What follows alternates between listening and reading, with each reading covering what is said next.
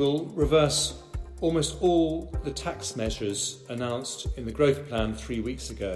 Vi vil trække stort set alle skatteplanerne, vi annoncerede for tre uger siden, tilbage.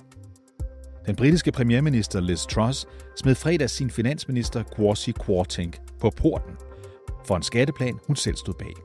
Og kun tre dage senere, altså mandag, melder den nye finansminister Jeremy Hunt så det her ud på landsdækkende tv. Og dermed river han Trusses økonomiske vision op med roden. Som BBC's politiske korrespondent formulerer det. The Prime Minister and the government's economic vision is dead. The Chancellor has just ripped it up on television and told us all that he's not accepting any of the things really that Kwasi Kwarteng wanted to do.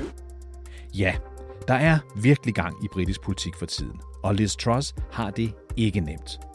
Du lytter til konfliktzonen, hvor vi i dag ser nærmere på, hvor længe Liz Truss kan holde den kørende som premierminister. Spørgsmålet er nemlig, om Jeremy Hunt i virkeligheden er ved at tage over, og hvad det konservative parti overhovedet kan stille op i det her massive politiske stormvær. Mit navn er David Træs. Velkommen til Konfliktzonen.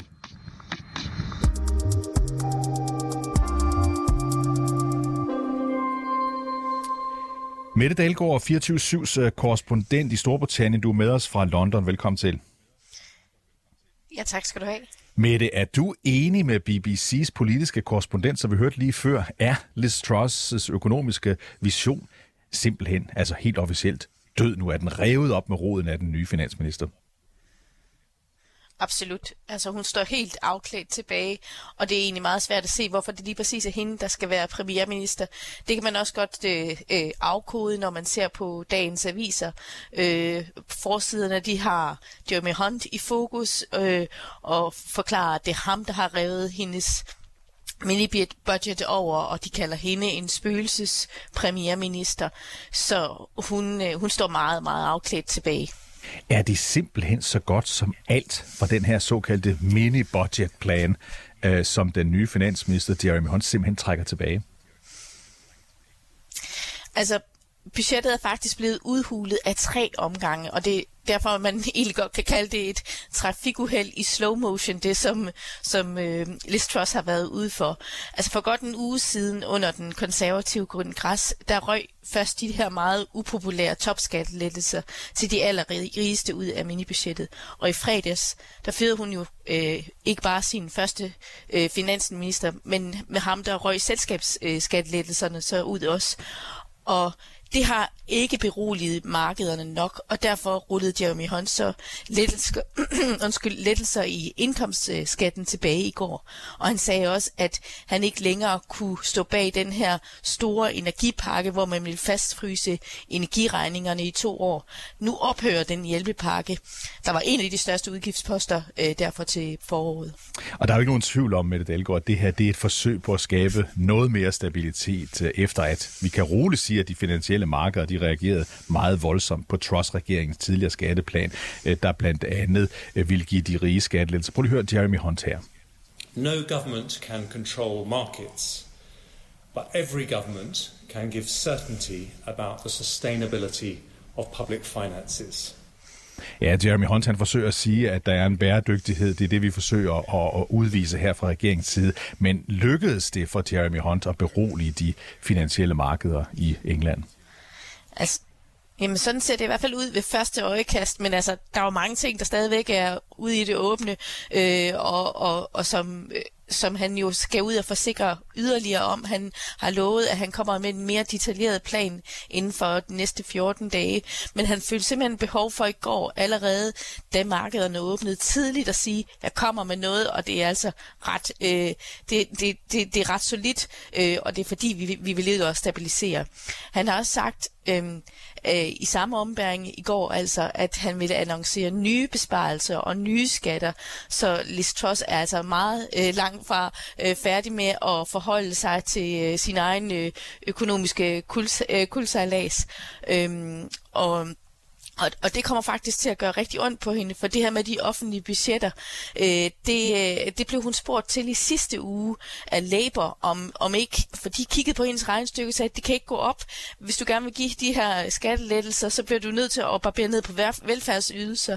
Øh, og nu kommer Jeremy Hunt og siger, at vi kommer også til at, at, at, at barbere de offentlige budgetter.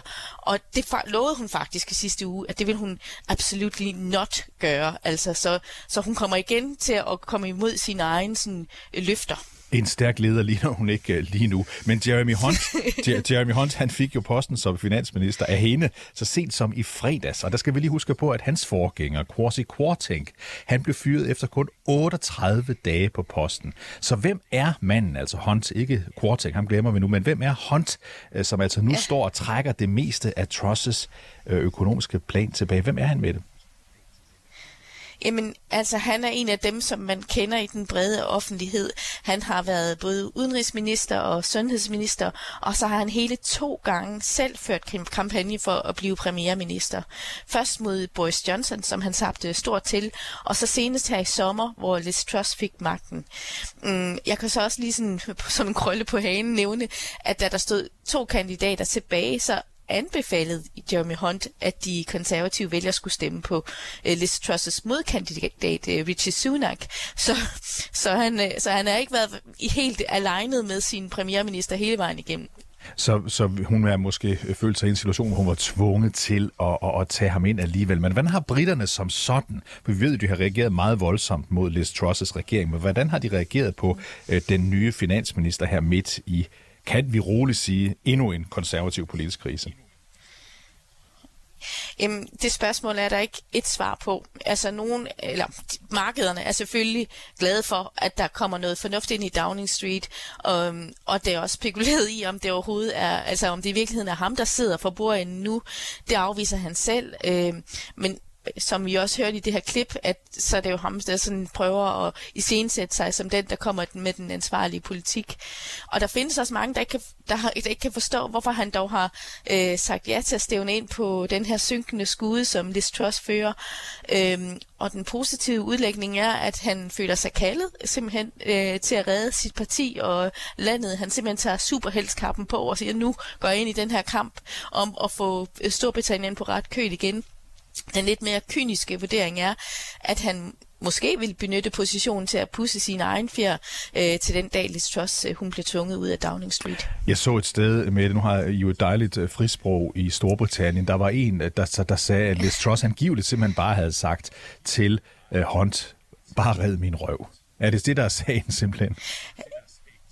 Ja, altså, det er, i hvert fald, det er i hvert fald det, man godt kan... Altså, man kan i hvert fald sagtens få den tanke, når man ser på, hvad det er, der er sket. Er det lykkedes ham, vil du sige det på det her tidspunkt, øh, øh, øh, at, at redde Trusses politiske karriere, i hvert fald sådan på den korte bane? Øh, nej. Uh, hun kæmper stadig med håbløse meningsmålinger, og selv hendes uh, nærmeste allierede må spørge sig selv, om hun er en troværdig leder. Uh, der er fem konservative parlamentsmedlemmer, der helt åbent har bedt hende om at træde tilbage, og endnu flere, endnu flere siger det anonymt til britiske medier. Øhm, og blandt de konservative, der er der meget lidt appetit på at lade hende føre en valgkamp mod Labour, øh, som senest skal ske om halvandet år. Så spørgsmålet er jo egentlig bare, hvornår det er tid til at skille sig af med hende. Har hun givet øh, Jeremy Hunt for meget politisk manøvrerum, altså forstået som, at det på en eller anden måde endnu tydeligere udstiller, at det ikke er hende, der styrer butikken? Mm. Jeg kan svare helt kort. Hun havde ikke noget valg. Altså, hun havde Bank of England, sine egne partifælder og ikke mindst vælgerne imod sig. Øh, hvis hun ville redde stumperne af sit politiske eftermæle, så måtte hun sætte en ny kurs. Øh, og der var ikke rigtig nogen spørgsmål omkring, hvordan den kurs øh, skulle være. Øh, og, og, og igen, altså når man så ser de her brutale forsider i dag, øh, så øh, på aviserne, så er der jo ikke så er der jo ikke, øh, altså så kan hun selv, det må gøre ondt på hende i hvert fald at læse dem, fordi at, at der er jo ikke nogen tvivl om, at balancen er tippet fuldstændig væk fra hende. Og når du siger Bank of England, skal vi huske, at Bank of England det er det, der svarer til øh, Nationalbanken i Danmark, sådan, så, sådan nogenlunde. Ja. Ikke? Øh, mandag, det var, kan jo. vi igen sige, med en begivenhedsrig dag i britisk politik. Du har travlt over. Og mandag aften, efter at øh, Hunt jo altså havde rullet regeringens økonomiske vision tilbage, så skulle Truss mødes med sit kabinet, altså sin regering regering. Var det dit indtryk ud fra, hvad du har hørt i britiske medier, at det lykkedes hende at overbevise sin minister om, at hun stadigvæk har, har greb om magten? Altså, vi ved faktisk ikke så meget om stemningen på den møde, men øh, premierministeren, hun havde inviteret til drinks, og, og det udviklede sig på ingen måde til en all-nighter. De første, de gik hjem efter en, en time. Øh, men altså, Liz Truss, hun havde også travlt i går. Hun øh, gav interviews til øh, BBC øh, sent om aftenen, øh, og, og der gik hun ud, og så sagde hun simpelthen undskyld til befolkningen. I do want to accept responsibility and say sorry for the mistakes that have been made. Og hun havde også, øh, hun forsøgte også at række ud til nogle forskellige fraktioner i partiet, for ligesom at prøve at samle partiet igen under hende, øh, så hun skulle hun skulle, hun skulle række, hun skulle prøve at få fagne mange i går, så, så, så jeg er ikke sikker på, at, at, øh, at det var meningen, at det her møde skulle være så langt. Øhm, man kan i hvert fald sådan opsummerende sige, at at hun er ikke, øh, hun er ikke ude af, af, af problemerne endnu, og, og det bliver spændende at følge øh, de næste dage, og ikke mindst spørgetimen på onsdag, øh, hvor øh, Labour vil gøre alt, hvad de kan for at riste øh, Liz Truss. Og Mette Dahlgaard har været så lang tid i London, at hun bruger en understatement, når hun siger, at det bliver spændende i den kommende uge. Ikke sandt? Tusind tak, øh, fordi du var med, altså Mette Dahlgaard, 24-7's korrespondent i Storbritannien. Selvfølgelig.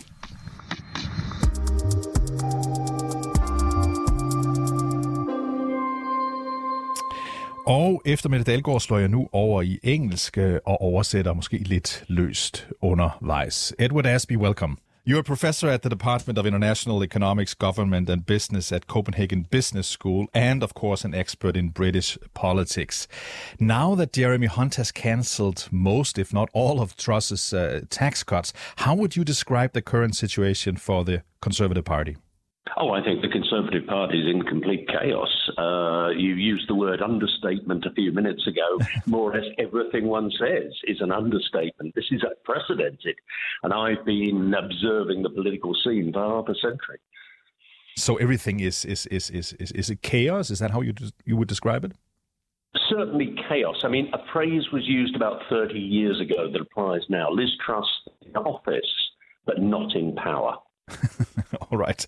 Where does it leave her, Liz Truss, right now in her leadership? She has barely started as as prime minister, and she has an enormous amount of problems. Where does it leave her now? Well, she's in an extraordinarily precarious position. I mean, she's got two things going for her. One thing going for her is that people want a bit of calm. We had the chaos of uh, Boris Johnson's uh, prime ministership. We then had a protracted conservative leadership contest, and now we have this. So people want calm. She's got that going for her. And of course, at the moment, although virtually all Conservative MPs thinks that think that there needs to be a change, nobody is agreed on a replacement candidate. So she has those two advantages. But that aside, she's got nothing going for her. What about the situation right now where she has announced all those tax can- cancellations, or rather, her new finance minister has? Does that do anything good for her? Well, it reassures the markets. And insofar as other people, particularly Conservative MPs, are taking note of the market, that's obviously an advantage. But having said that, in terms of the voters, in terms of opinion polls, uh, Labour at the moment has got an unprecedented lead of something like 30%. And I was looking at a at a at, a, a, a forecast. If there was to be an election right now, it looked as if Labour would win almost everything. I mean, I mean, to some extent, these things are fantasy because there isn't an election right now. But nonetheless, these are statistics; these are figures that terrify Conservative members of Parliament.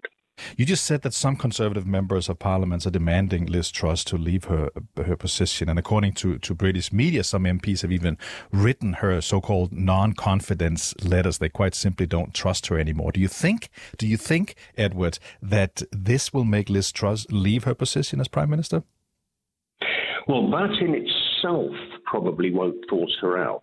What will force her out is if there is some sort of coalescence, some sort of coming together around an alternative candidate. I mean, certain names have been talked about. Jeremy Hunt, the new Chancellor of the Exchequer, Ben Wallace, um, maybe Penny Mordaunt. All these names have been uh, mentioned in discussions, but it's going to need most Conservatives to come around one of them to finally topple this Truss. And now we have barely uh, gotten to, to know the name of Liz Truss, and she is maybe about to, about to leave. And you just mentioned some of those names, potential new uh, leaders of the Conservative Party and thereby Prime Minister.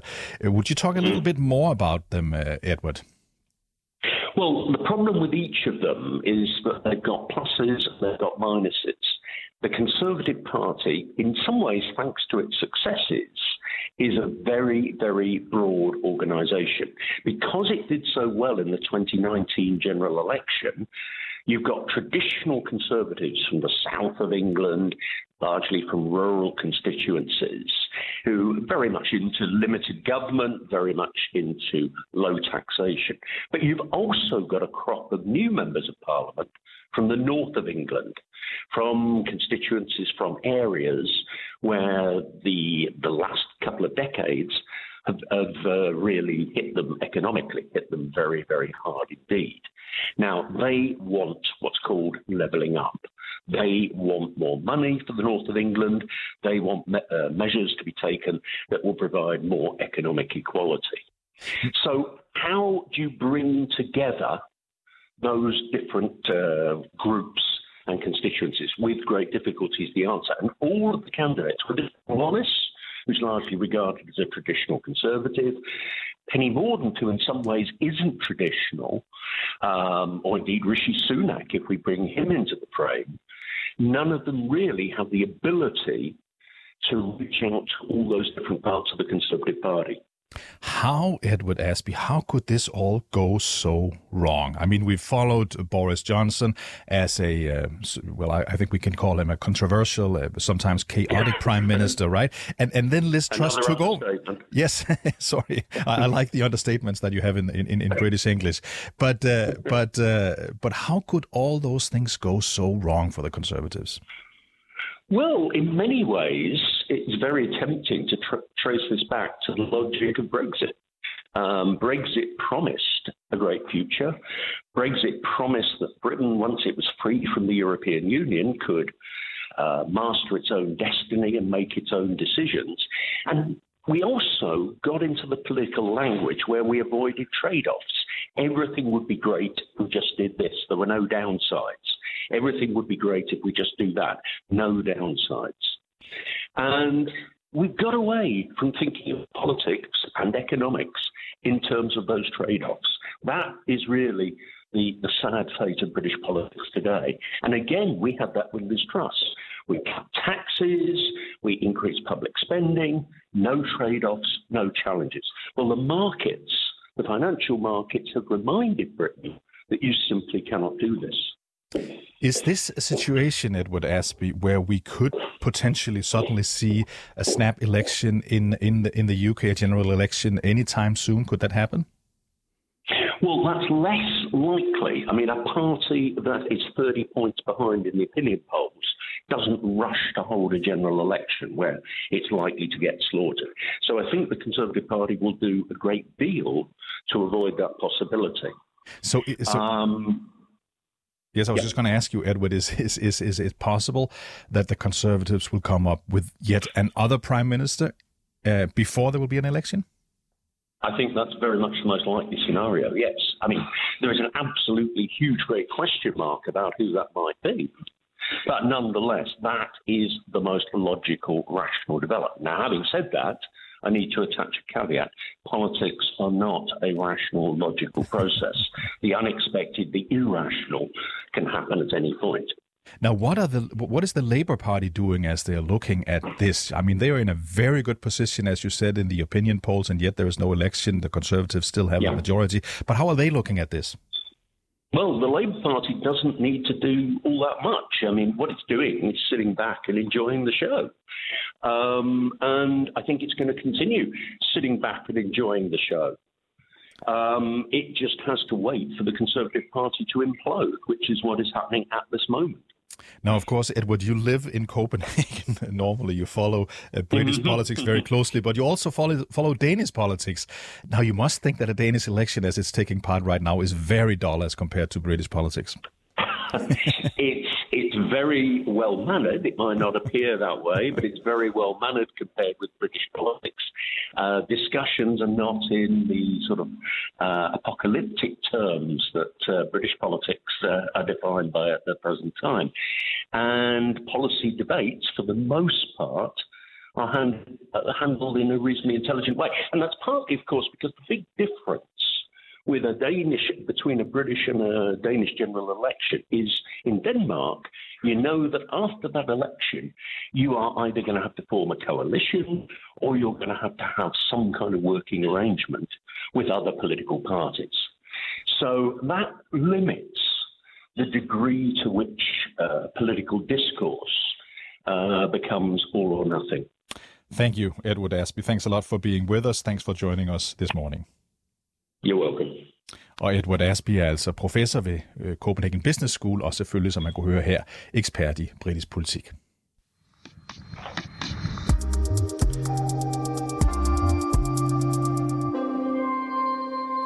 Du har lyttet til dagens afsnit af Konfliktzonen 24-7's udlandsmagasin. Mit navn det er David Træs, og holdet bag programmet er journalist Sofie Ørts og redaktør Christine Randa. Du kan lytte til programmet direkte mandag til torsdag fra 8 til 8.30, men du kan selvfølgelig også høre programmet som podcast.